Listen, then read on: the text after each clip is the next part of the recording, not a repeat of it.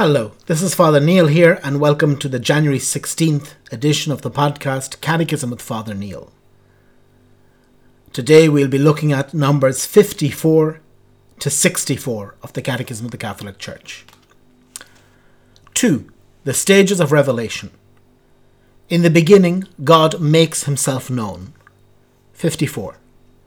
God who creates and conserves all things by his word provides man with constant evidence of himself in created realities.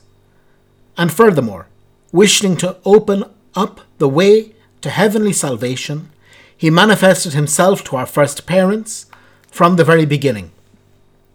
He invited them to intimate communion with himself and clothed them with resplendent grace and, and, and justice. 55.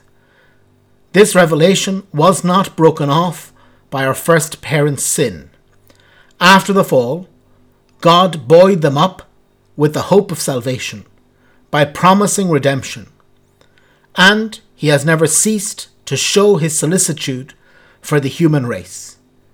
For he wishes to give eternal life to all those who seek salvation by patience in well doing. And when, through disobedience, he had lost your friendship, you did not abandon him to the domain of death. Time and again you offer them covenants.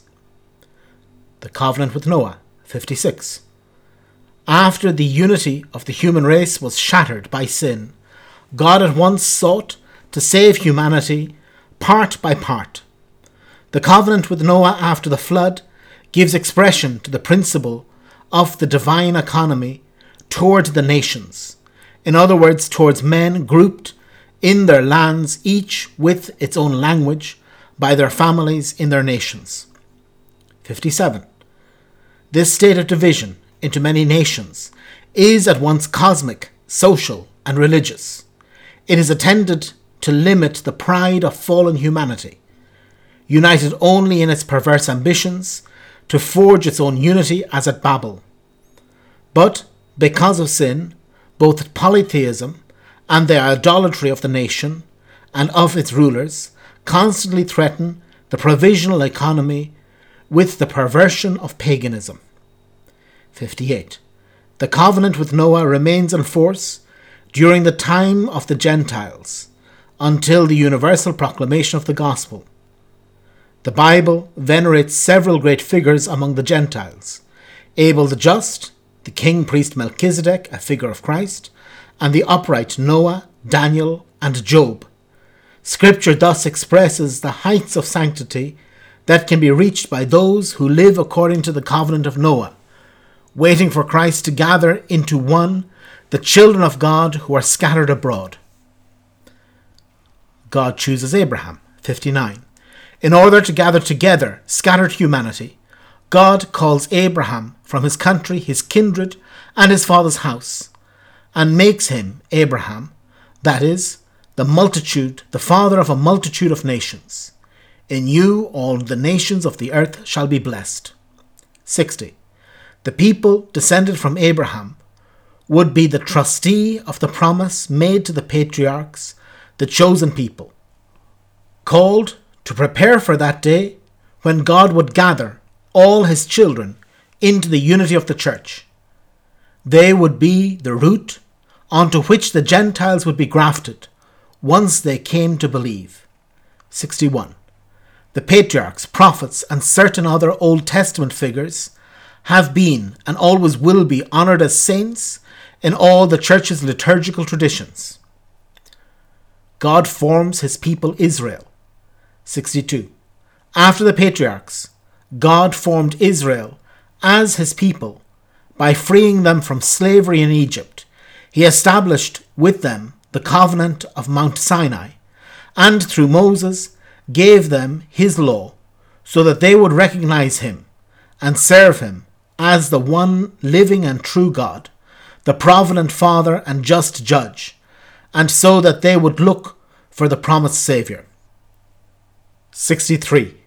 Israel is the priestly people of God, called by the name of the Lord, and to whom the Lord our God spoke first. The people of elder brethren in the faith of Abraham. 64. Through the prophets, God forms his people in the hope of salvation, in the expectation of a new and everlasting covenant intended for all, to be written on their hearts. The prophets proclaim a radical redemption of the people of God, purification from all their infidelities, a salvation which will include all the nations. Above all, the poor and the humble of the Lord will bear this hope. Such holy women as Sarah, Rebecca, Rachel, Miriam, Deborah, Hannah, Judith, and Esther kept alive the hope of the Lord's salvation. The purest figure among them is Mary.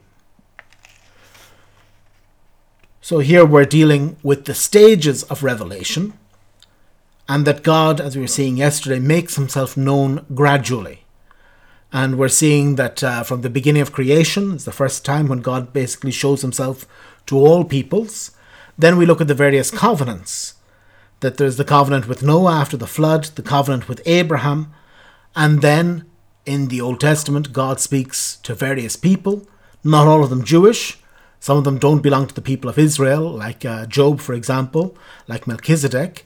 And these uh, people are still holy and uh, just and know God, and have been sh- and God works with them. But mainly, God continues His work by choosing a people, and it says that He decides to save humanity, working part by part, working first of all with the people of Israel, and then as we look tomorrow to see how He widens the salvation in the New Testament. So here we've been looking at the different ways that God shows himself in the Old Testament. Again, these few verses of the Catechism can't encompass the whole Old Testament. There are all many, many beautiful stories, many beautiful pl- things that we could reflect on in the Old Testament. But here we're just getting a, a quick overview of all the Old Testament, and especially these special moments of the covenant with Noah, and more especially the covenant with Abraham, who is the father of Israel and Israel, the chosen people, and the people that are close to God, and the people who God makes this first main covenant with, the people of Israel. So that's uh, more or less the section we've looked at today. Uh, while I remember, just if anybody is interested, to give you a book reference, there are many footnotes in the Catechism, as you might have noticed, and most of these footnotes are to Scripture, and it's very good to, if you're reading the Catechism, if you want to study a point, to study it with your Bible in your hand. Then there are also other uh, references to church documents, many of which can be found on the website of the Vatican, and also to the lives of, to different writings of the patristics of the saints. Some of which these can be found, uh, for example, on the website of New Advent, uh, newadvent.org, I think it is, uh, which provides um, an older translation of many of the fathers of the church.